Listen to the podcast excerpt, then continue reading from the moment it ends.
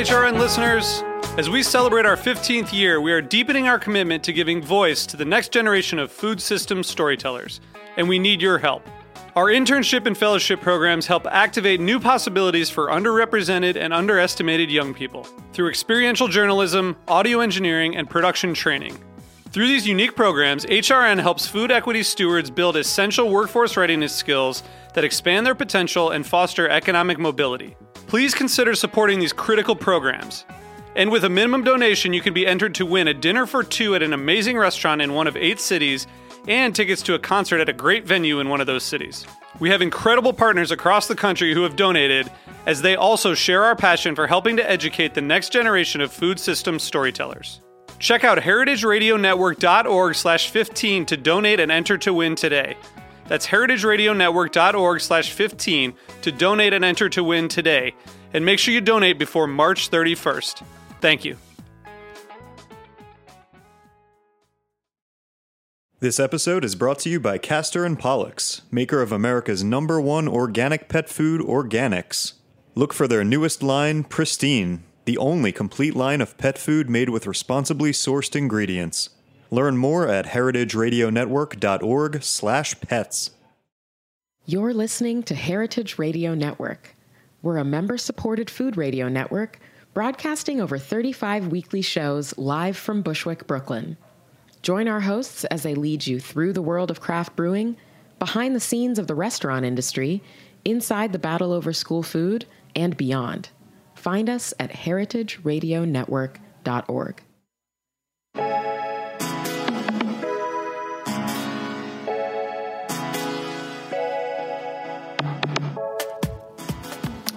Jessica Largey has worked for Michael Cimarusti at Providence, Paul Shoemaker at Bastide, and David Kinch at Manresa. It was at the three Michelin star Manresa in Los Gatos, California, where she rose to chef de cuisine and began to really gather some personal accolades. While at Manresa, she was named a Zagat 30 Under 30 and Eater Young Gun, Star Chef Rising Star, and also was the James Beard Award winner for Rising Star Chef of the Year. Obviously, she's wildly talented. I'm excited to have her here on the line to talk about her rise through some of the finest kitchens in the United States and the world, and her new project, Simone, a restaurant in the Arts District of LA that will be opening later this year. Jessica, welcome to the line. Thanks for having me. I'm excited to be here. I've eaten at Roberta's a lot, but I've never been inside the booth. You've so- you've seen into the booth, Yeah. and now you'll get to look out, and everyone will look at you like you're sort of in a I've museum. actually sat at that table a few times and been like, I wonder what it's like on the other side in there. Well, here you are. Welcome to Heritage Radio. Thank uh, you. The glamorous booth you're inside. Uh, tell me a little bit about Fillmore. You grew up inland in Ventura County, California. What was your childhood like? My childhood was amazing. Um, it's a really small town, so I would say once I got to being a teenager, it got pretty boring. Um, but as far as it's a really safe place, and I have a lot of siblings. There's four of us girls. I have a half brother and a half sister too. Um, so it was a great place to raise a big family, and everybody there is pretty much agriculturally based. My parents weren't. They both grew up in LA and wanted to move somewhere really safe. So it was awesome though. Everybody I knew lived on a ranch or a farm, and we could play in the orchards and just like have a blast. It was pretty.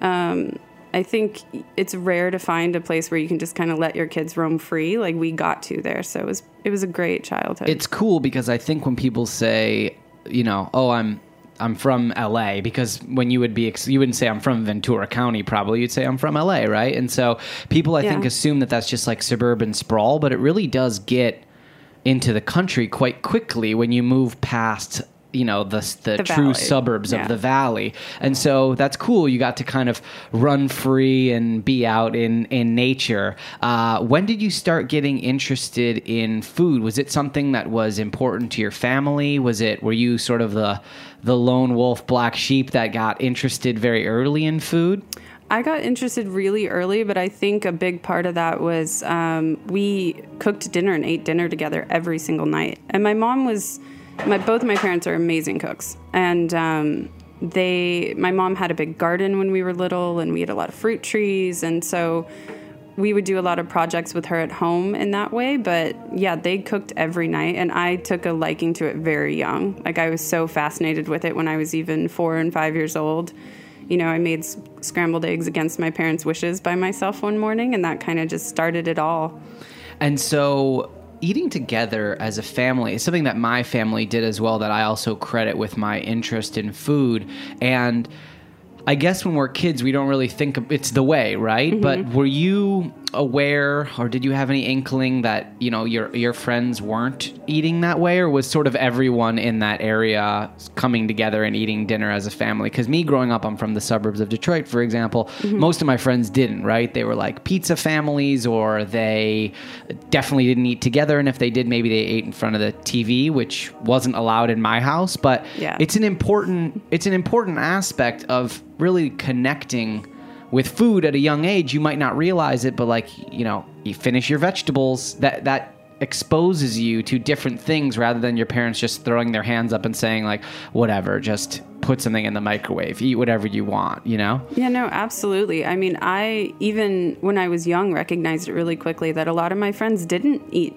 dinner every night with their parents, and it wasn't a fresh cooked meal. And like, um, where I grew up is very predominantly Latino, so it was fun going to friends' houses after school. Their grandmothers would usually like cook us Mexican food, which was pretty awesome. That but rules, yeah, yeah. it was so great. Just walk in the door and get handed tacos and this and that, and it was it was awesome. But um, yeah, a lot of my friends didn't do that, and when I would stay at friends' houses, and they'd be like, "Oh, we're just gonna order pizza," I'm like, "You get to order pizza?" Like, we never get pizza, you know. But my mom was she was so great to us in the sense that like we didn't even really eat much processed food growing up. We when we asked for snacks, she would give us like carrots and cucumbers and that was our snack. Gotcha, Raw yeah. bell pepper, you know. that's you know there's that division like what do you get for snacks we got oreos we got carrots it's like you can find out a lot about a person by what their you know fifth grade lunch looked like Yeah, and it made us all of my sisters and I really love vegetables, which is awesome. Like we weren't we were never shy or picky about it. We just ate what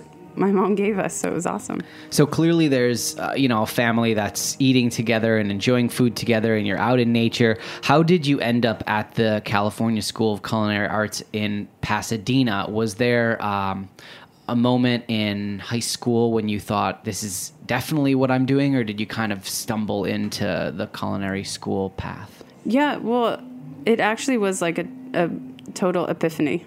Like it was really funny. I was trying to decide what I wanted to do for college, and I had my mind set on going to Cal. I don't really know why. I really loved Berkeley in the Bay Area since I was probably about 14.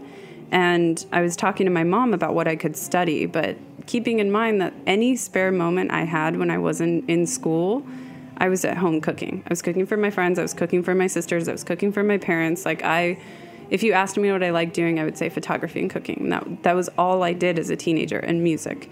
Um, and I was with my mom. We were looking at all these different majors and talking about architecture or you know things that kind of fit into what I was good at in school and things like that. And as we're doing this, I was cooking as we're talking about it.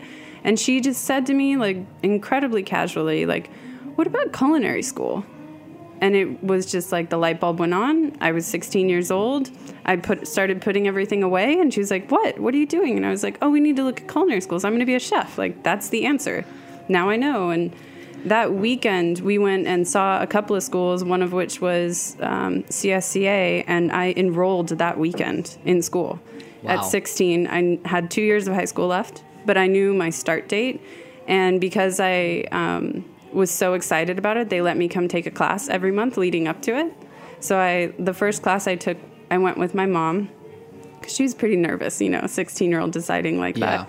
And um, it was a chicken fabrication class. And I like geeked out so much and had so much fun. And my mom was like, okay, this is it. Like, this is her thing. And It was like that. breaking down a chicken and learning about the how to cook various parts of it at Yeah. different temperatures or something like that. Or Yeah, it was mostly just breaking them down. Uh-huh. And I just loved it so much.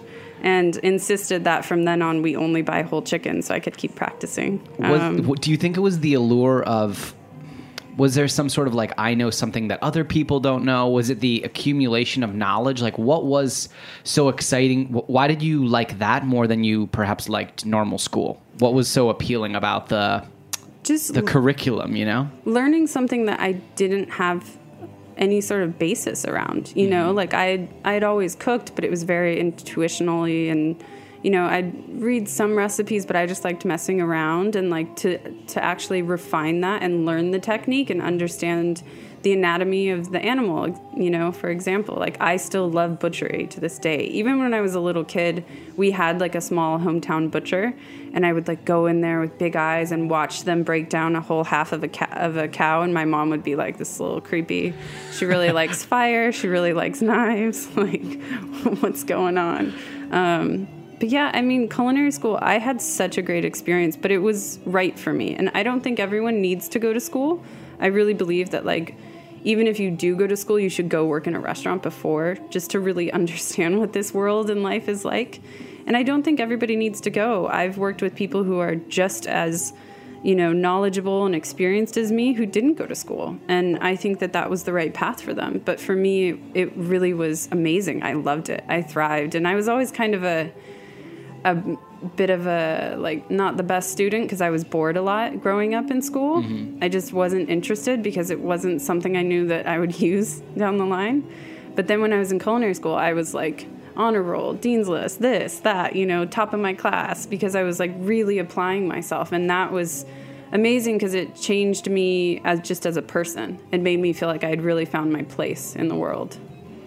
in 2005 as you're continuing to find uh, your place and your footing you join uh, providence in los angeles which is uh, considered one of if not the finest restaurant in la it usually makes many top lists jonathan gold has chosen it as the number one restaurant in los angeles it has two michelin stars uh, It did when they It- were there. it did right Yeah. yeah, Um, and so I want to talk about uh, the leader of that kitchen, um, Chef Cimarusti. Mm-hmm. Uh, he is, uh, I think, well known outside of Los Angeles for being sort of a master of seafood, although Yeah. that's not the only thing that, that they do at, at the restaurant. Can you tell me about what it was like when you were at Providence, uh, the vibe, and uh, working with him, and what, what are some things that you took away from that experience? I, you know, Michael is so amazing. And now the way that I see him is he has evolved so much, even from when I knew him as a chef and as a business owner, and like in Los Angeles, especially. And I just admire him so much. He's such an incredible human being, and he's doing so much for um, sustainable seafood that I think he's by far the industry leader in that regard. Um, when I went there, it was for my internship, and I rose up pretty quickly there. Even as an intern, I became a line cook a few weeks into it, which was terrifying. Um, but they took a really big chance on me, and you know, I'm so thankful for it. I started a couple months after they opened the restaurant, and it was like in culinary school, it was like all anyone could talk about was there's going to be this new restaurant with Michael from Water Grill, and like this is going to change LA. And you know, it did. It still is the best restaurant in Los Angeles, and it's still amazing. And every time I go there, it still feels like home, and I love it. And um, he's an amazing mentor. He's an amazing chef. I so many things that I've applied in my own direction as a chef. I learned from Michael, not necessarily that he was, you know, grooming me at that time. He wasn't. I was just a cook there, but the things I noticed, like the way that he approached um, plating. Like he would hold the plate up and look at it from so many different angles and think about it as like you always want the most obvious first bite should be the best bite. And he always plated things where you couldn't help but take that exact bite that he wanted you to have so that you could really involve yourself with the dish the way that he intended. And he always thinks about the guest's interaction with the food and the ease of eating it and the, you know, his plateware is so it's so eclectic, but it's so thoughtful. And I think that's something that sometimes gets lost a little bit is people want it to be the way that they want it and the way that it looks, but as a diner, you're like, I don't know what to do. I don't know how to pick this up. Or mm-hmm. like my fork keeps falling off the plate. And he always is so good about recognizing and doing those things. And that's one of the things that I really pride myself on. And it's 100% just from watching him work it made me in my mind be like one day if i'm a chef i'm going to act that way as well because it really affects the customer interaction with your food there are other things to consider besides the flavor Mm-hmm. and and the the visual appearance of it on the plate. There are other interactions that as a diner Mm-hmm. you think about, but sometimes chefs don't always focus on that. Yeah. So uh, we, I, we'll definitely talk about you and opening up your own Mm-hmm. spot and how that's impacted the decisions that you're making at Simone. Uh, I want to continue along talking about some of these uh, fantastic mentors and other Yeah. kitchens that you've been involved in. Uh, Paul Shoemaker, uh, you said that Paul taught you not to manipulate food, but to sense it. What did you mean by that? Paul is amazing, and I think that people who know him know that he's just kind of like this. When you meet him, you're like, oh, you're you're talent, you're this crazy talent, but you're also just like a surfer dude from San Diego, and like you're so passionate, but like it gets overwhelming a little bit. And Paul was always very good about like, don't forget technique, don't forget to like you know, trust yourself and just, I don't really know how to explain. He mentored me in such a great way. I mean, he's the reason why I became a line cook. He really took a huge chance on me and was just like, you should be better at this. Focus on this. Pay attention to these. And that's not how you do the sauce right. It might go faster, but that's not how you should do it. Like, look at it, like, watch it. It's not, you can't force things, you know? And also just to like, you want it to taste like what it is. You don't want it to be a carrot that you did six things to and then added carrot juice to make it taste like carrots. You want you want this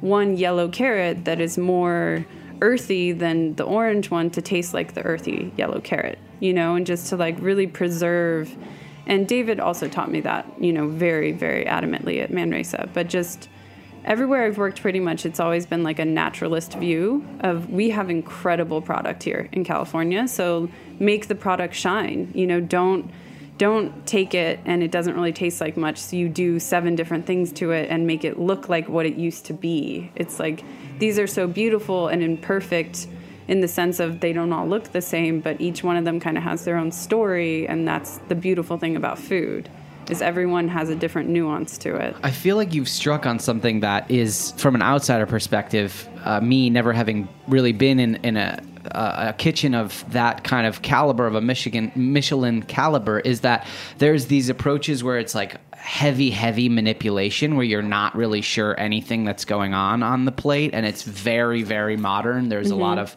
uh, foams and things are reconstituted to look like something, but it's not really that. And then there's other approaches that are more like uh, we have the most incredible X. Let's showcase that on Yeah. the plate. Um, would you say that all uh, the three main kitchens that you've worked in has that made it so that you are going to continue in though in that sort of direction with Simone, which which is like really ingredient focused and the technique is there, but it's not about the technique first, right? yeah And- absolutely And so, um, when you're talking about Paul and you're talking about uh, about David, uh, do you think that, that that is more of a California way of behaving, or is it sort of coincidental that you ended up at these places that were so ingredient forward? I think it's innately Californian in a way, just because of what's available there, especially in the Bay Area. I do think it's a big part of the ethos, just in general, in the food movement there.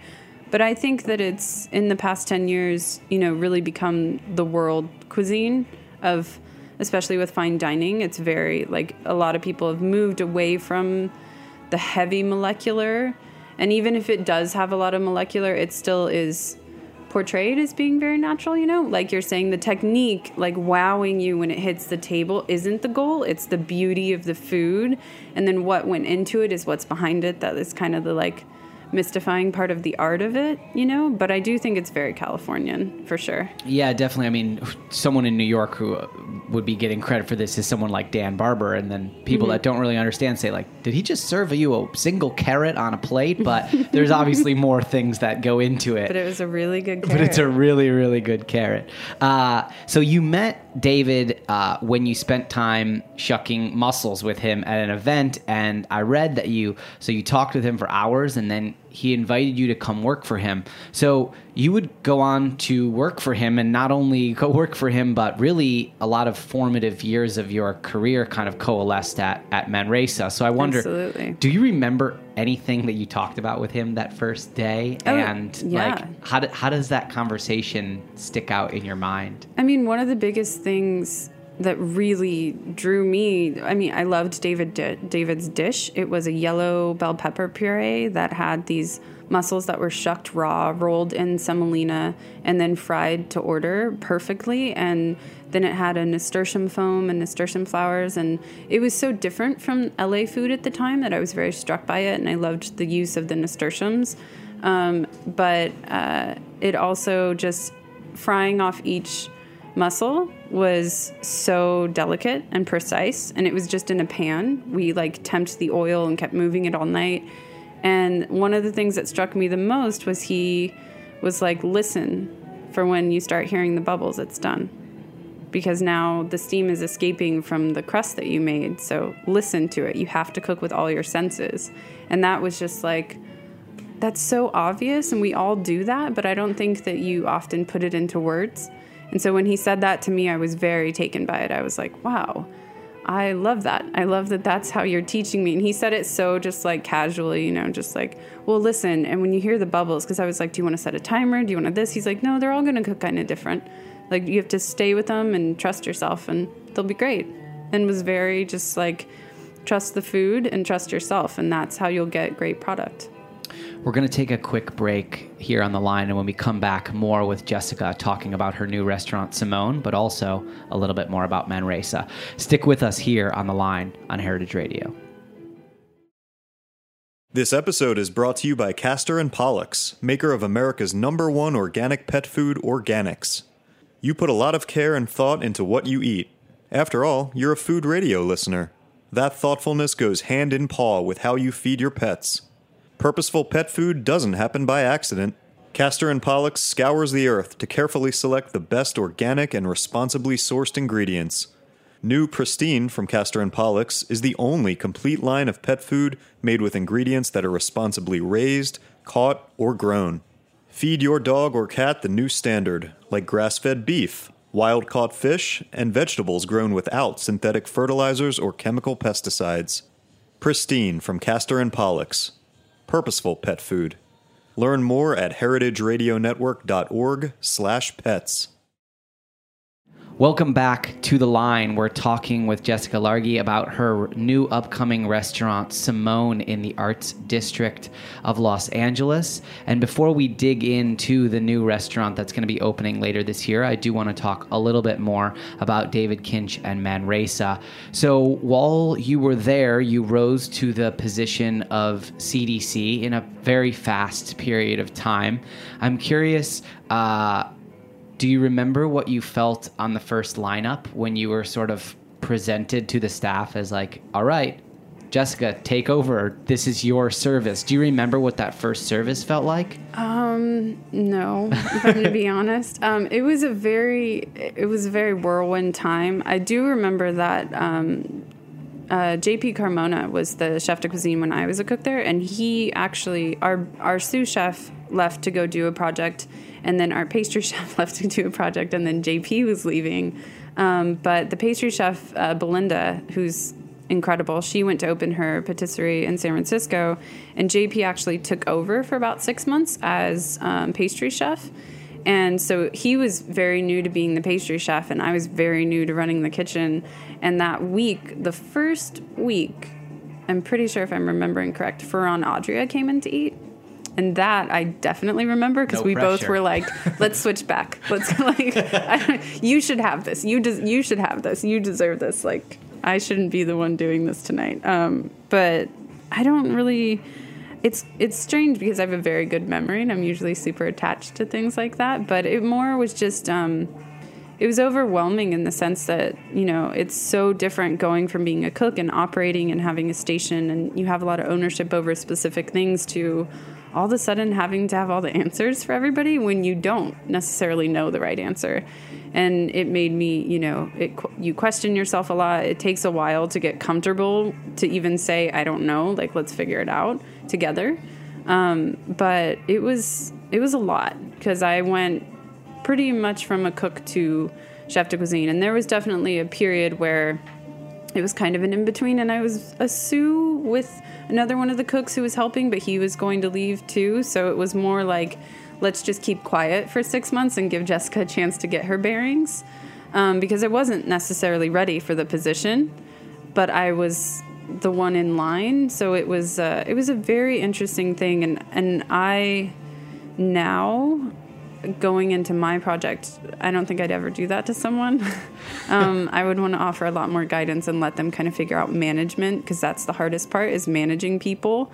And I mean, creating the food was also very intimidating and really hard. Like to all of a sudden be putting dishes on the Manresa menu, you know, at 25, that's terrifying, you know. So I, I was, it I was, was uh, wondering. I was going to ask you. You know, how much creative control were you given once you uh, achieved that position? You know, like uh, I, I assume that David is there a lot, but also He he he travels because he's.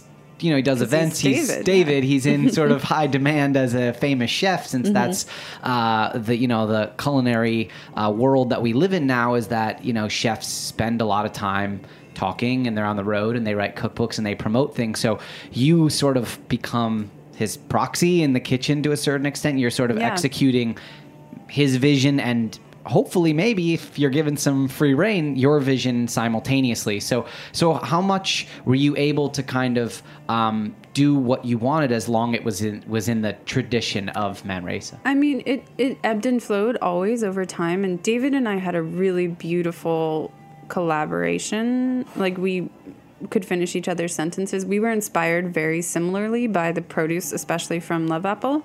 And, you know, he and I would go in the walk in, or we'd have these sessions. We had two whiteboards up later on in all of it, but two whiteboards up next to each other in our office across the street from Manresa. And we would like he would write out these like ideas all over and i would be like organizing them and placing them into the menu format and adding in my own dishes and we always kind of we would collaborate on dishes there were dishes that were starkly david there were dishes that were starkly mine and there was times where when if he was traveling and doing a lot the menu would be predominantly mine. And then there were times where it was predominantly his because he there was certain things he wanted to have on the menu. But it always was very natural how it ebbed and flowed. And there was one customer in particular who ate at the restaurant constantly. Like he hundreds of times he's dined there. Lucky um, he's amazing. Um, but he was a great resource and one of the highest compliments i've ever gotten during my time there was he said you're the first person who i can't tell if it's your food or his food.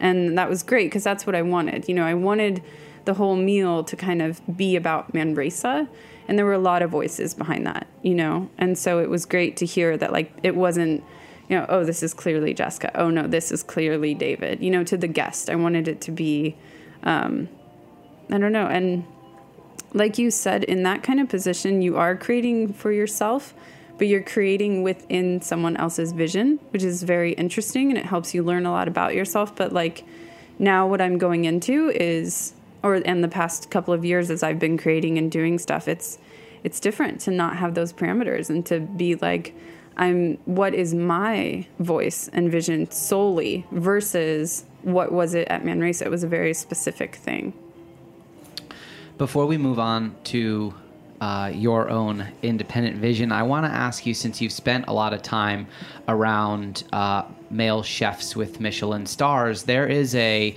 large uh, gap, a large inequality between the amount of male chefs that have Michelin stars and female chefs. And uh, the top 50 restaurant list comes out every year, and it's a wonderful honor. And I believe that last year there were no female chefs represented, and that Dominique Crenn is the only female chef currently to have two Michelin stars. I'm not sure if that's actually totally correct, but uh, but there's a huge gap of inequality. Um, since you've spent so much time in these kitchens, I'm wondering what's your opinion on that? Does it bother you? Is it something that you never think about? What are your thoughts on that?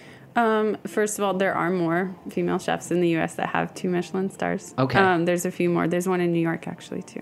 Um, at Aquavit, she has two stars, Oh, and right. then at Acquerello in San Francisco as well, she has two stars. Um, and Dominique's amazing. You know, they're all incredible female chefs and chefs. I want to say because that's the bigger point to me. is yeah, definitely. you know i'm it's I really, in my heart of hearts, want this to become a non issue because it's not about gender, but there is a huge divide and a huge gap. And it is something that I, you know, want to advocate for and that I am passionate about. Um, one of the more striking things to me was that article that came out. I can't remember if it was Time or something where it had this like map of all the chefs and all the proteges and all this stuff and it was so extensive and there was not a single woman on that. And that was more interesting to me in a way because it was it wasn't about accolades and it wasn't about these like benchmarks. It was just these are all these incredible people but there was no women represented. And that's crazy to me. And one thing that i'm really excited about in la is that it's a very female centric place you know? There's like the Nancy Silvertons and Suzanne Goins and Mary Sue Millikens, and there's like they're like they still are so important in LA yeah. and they've always kind of had this incredible place there. And right now there's like this amazing group of young female chefs there and I'm so excited to be a part of it. Um, but I really think that uh, it's just crazy to me how I have to answer the question all the time of what's it like to be a female chef, and it's like, well, I cook food. What's it like to be a male chef? You know, you're just a chef. You, I'm just a chef, but I do think that it's um, it's changing a lot, and the tide is turning, and that's awesome. And I'm really happy and proud to be a part of it. Um, I want to, you know, promote um, women moving up. That's I think one really hard part of it. Um, I just found my like core kitchen team, and without it being based upon gender at all, it's worked out to where there will be three female managers and one male, and we're all super excited about it because the chances of that happening are slim, and that's unfortunate as a statistic, but I'm really excited to be giving opportunity to other women and to be supporting people. And, you know, there was a time at Manresa where we were all female except for one male cook. And we didn't do it intentionally, it just happened.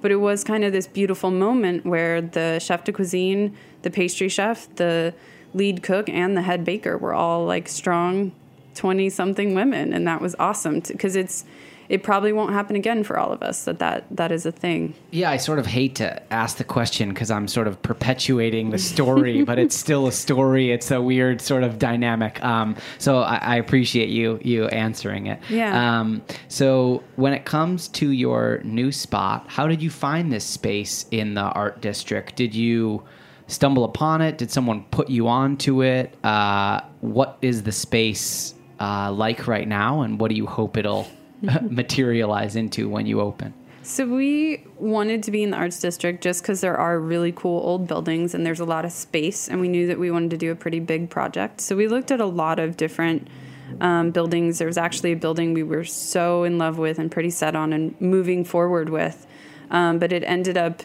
starting to have some some issues and we got a little nervous so we were like let's just keep looking let's let's look around and that first day we went and saw like four properties and we walked into the space that now will be Simone. And when we went into it, we were like, this place is weird and fun. And I think this is it more than the other one that was kind of just like a big empty box.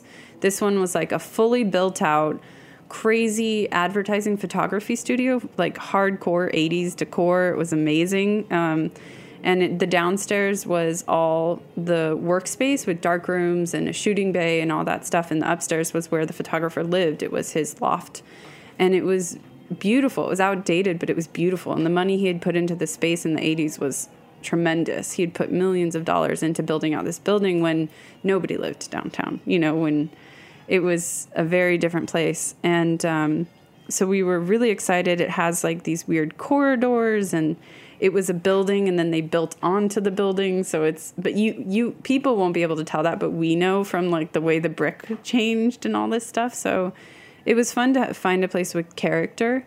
And it's also old. It's from 1909, which is old for LA, mainly because the earthquake knocked a lot down. And this building survived that earthquake, which is great. Um, and yeah, I mean, the Arts District is really becoming a walkable community place, which I really want to be a part of something like that, you know, not just a restaurant amongst a billion other restaurants. How did you end up uh, connecting with your partners? Were you uh, actively pitching people on the idea of of Simone, uh, did someone sort of come after you and say, "What's your next project? I want to be involved." Like, what was the courting process, and which direction did that courting process go? Um, so they came to me. I quite honestly, my whole life, I never knew if I wanted my own restaurant. I think it's a crazy thing to do. Mm-hmm. Um, what finally, um, and it took them about four months to convince me to say yes. I was very like, I don't know if I want to go to LA again. I don't know if I even want to do something like this. I just really need time off. And they were so supportive of the time off and just just amazing partners to have and that was what made me want to do it was to have the opportunity to not just go into someone's built out space and like take over and just do a menu and be a chef. It was I can build an incredible environment here. I can have a lot of say from the ground up and to be able to really create something that's not just for myself, but for the community, for the employees, for the guests with a lot of intention and to kind of be able to have the support to foster a really great work environment. That's what I really wanted to do if I was going to do a restaurant. For me, it's not about being the best chef. It's about creating a positive space to create within because I know that that's what will make me the best chef I can be. So you you're going to have quite a few touch points for people to dine in the restaurant. There's a bar, there's mm-hmm. normal seating, there's going to be a small tasting counter as mm-hmm. well. It's six seats, eight six seats. seats. So it seems like you're trying to do a lot, and it seems yeah. like you are going to uh, have maybe different price points and, and styles that are going to be maybe coming out of the kitchen. I assume that the tasting menu is going to be a little bit different than the normal a la carte menu. Yeah, is that. Fa- is that fair to say? So uh, how are you planning to uh, sort of manage all that because now you're now you're in charge of the restaurant. You're executing everything. You're, you're, the buck really stops with you, but also uh, you're going to be putting out this tasting menu a couple times a night or a um, couple times a week. A cu- couple nights a week, and um, you know I love fine dining. That is my that's what I've always done, and I really love it, and I have a soft spot for it. But I it was more important to me to build a restaurant I would go eat at all the time. And I want it to be approachable and I want it to be inclusive for everybody to be able to come and eat. I don't want you to feel like you have to come do a crazy, you know, expensive tasting menu to eat my food. I want you to be able to come in and just get a salad or get a glass of wine at the bar or, you know, come in and have a great lavish dinner in the dining room or come to the the counter in the kitchen because that I really want to kind of strip away the pomp and circumstance of tasting menus and kind of challenge myself in a different way because I cook right across from you. Like my the table that people sit at um, is right across from where I'll be standing and talking to you all night. And I'm going to hand you your food most of the time, and I'm going to include you in it. And I can explain the dishes in a completely different way. I can talk to you about like how I made the sauce and what's exciting about it, or these turnips I found at the market, and really get to be like my true geeky food chef self to people and have that be the interaction they have with it instead of, you know, sitting in a quiet designed dining room where they're told three of the ingredients that are in the dish, but they have no idea how it was made or what, you know, what went into it and I think it's something I've really fallen in love with is talking to guests and having the interaction with them. And you know, it's easy to hide in the kitchen, but I want my cooks and and my chefs who will be working with me to know that like it's such a positive interaction to talk to the guests and be a part of the meal with them instead of just like sending it out the door and putting your head back down and working and I've really grown to love that to sharing the experience and being approachable to people. You know, I don't want to be this like chef hidden away in her kitchen who people can't ask a question to. Like I'm more likely to be like, "Oh, did you like that? Do you want me to show you how I made it?" like um, so I want it to be fun. I want it to be enjoyable. And I know it is a lot. And I don't really know because I can't. And I have a lot of ideas and theories, but I don't know how it's all going to work until I have the space and I'm actually doing it. But I also have a really incredible team. And I think that all of us are just so excited to be able to do a lot and to not be pigeonholed into one specific thing and to have, you know, the moment that you walk into the space, you're in the bar and there's a giant window and you see the entire kitchen right when you walk into the restaurant. It's not open, there's glass, but we're always going to be transparent to people and you can always like see us and see us having a great time and really enjoying what we're doing and keeping it um, just fun. I mean, people are so intrigued and engrossed with restaurants and cooking these days, and so I kind of want to be a part of that with them instead of being annoyed by it.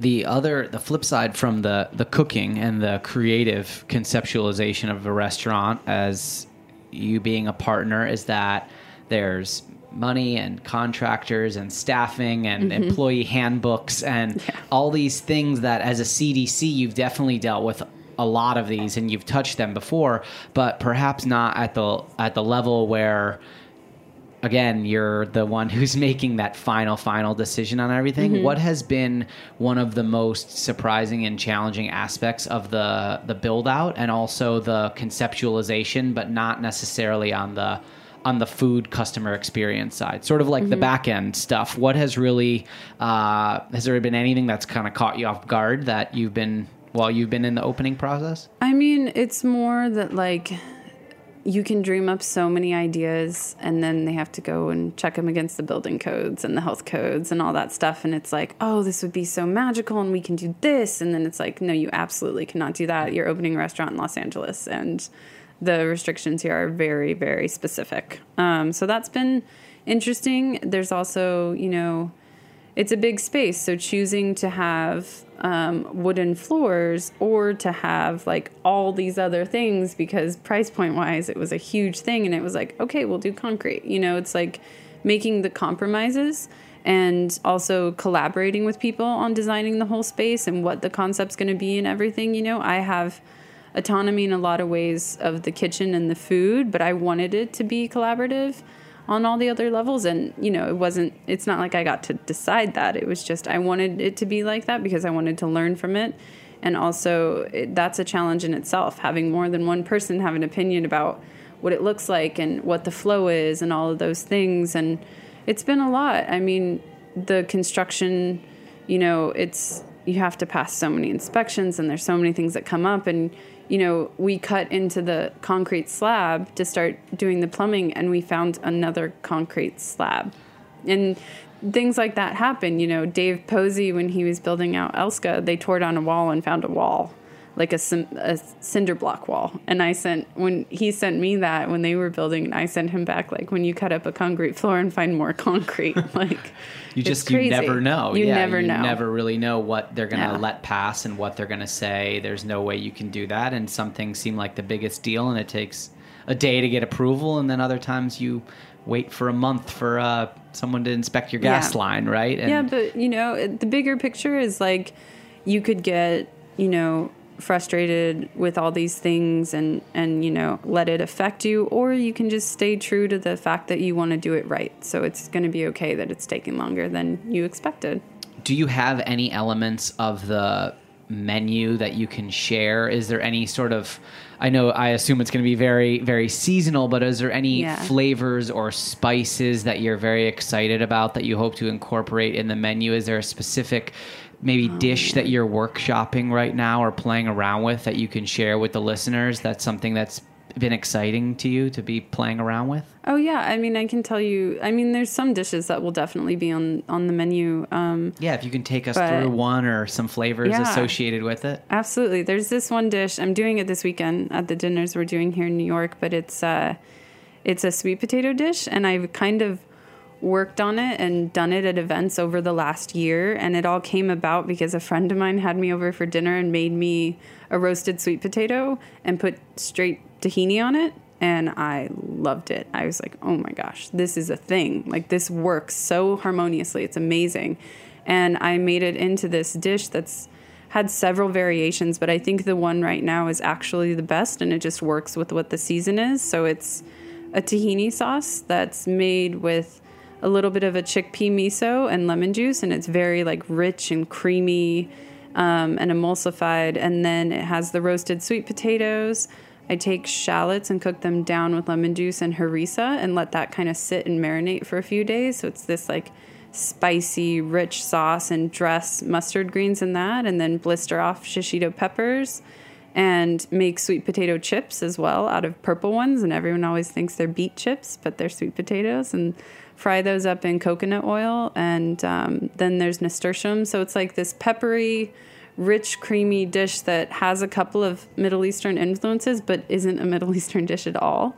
Um, and I really love it. And it's always everyone's favorite. It's kind of amazing. And it's something that came about in such a like natural way of something that I tasted and was like, this is incredible. We need to build this out. And um, I love that. And that's also what I'm really excited about with Simone is changing the way that I create over the last couple of years into more like I've cooked at home a lot because I haven't been working in a restaurant and kind of defining like what do I even like to eat at home. I've been working since I was 18 years old. I have no idea. Usually on my days off I eat pho or ramen or pizza, you know, something easy, tacos now because I'm back in LA. Um, but I love eating food like that because this dish is it presents very like complicated and, and well thought out and everything, but it's actually really simple and coincidentally vegan. And no one can have any restrictions against it unless they're allergic to sesame. But it's great because it's a dish that is kind of universal. Everyone loves it and it just works out. And I'm really happy with it.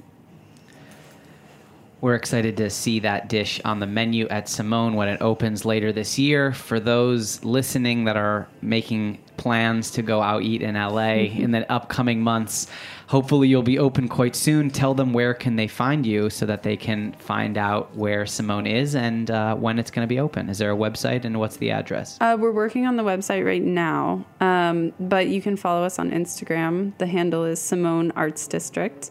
Um, it's 449 South Hewitt. It's in the Arts District next door to a restaurant called Urth Caffé, which is pretty well known, so it's easy to find.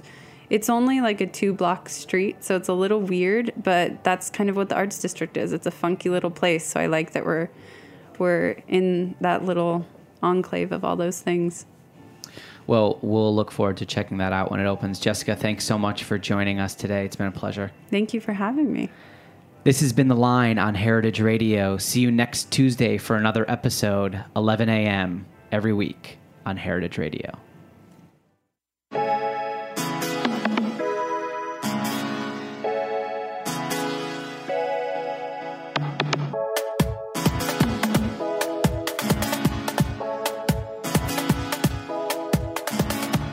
Thanks for listening to Heritage Radio Network, food radio supported by you.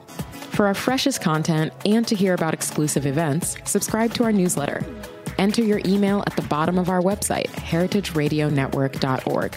Connect with us on Facebook, Instagram, and Twitter at heritage underscore radio. Heritage Radio Network is a nonprofit organization driving conversations to make the world a better, fairer, more delicious place. And we couldn't do it without support from listeners like you. Want to be a part of the food world's most innovative community? Rate the shows you like, tell your friends, and please join our community by becoming a member. Just click on the beating heart at the top right of our homepage. Thanks for listening.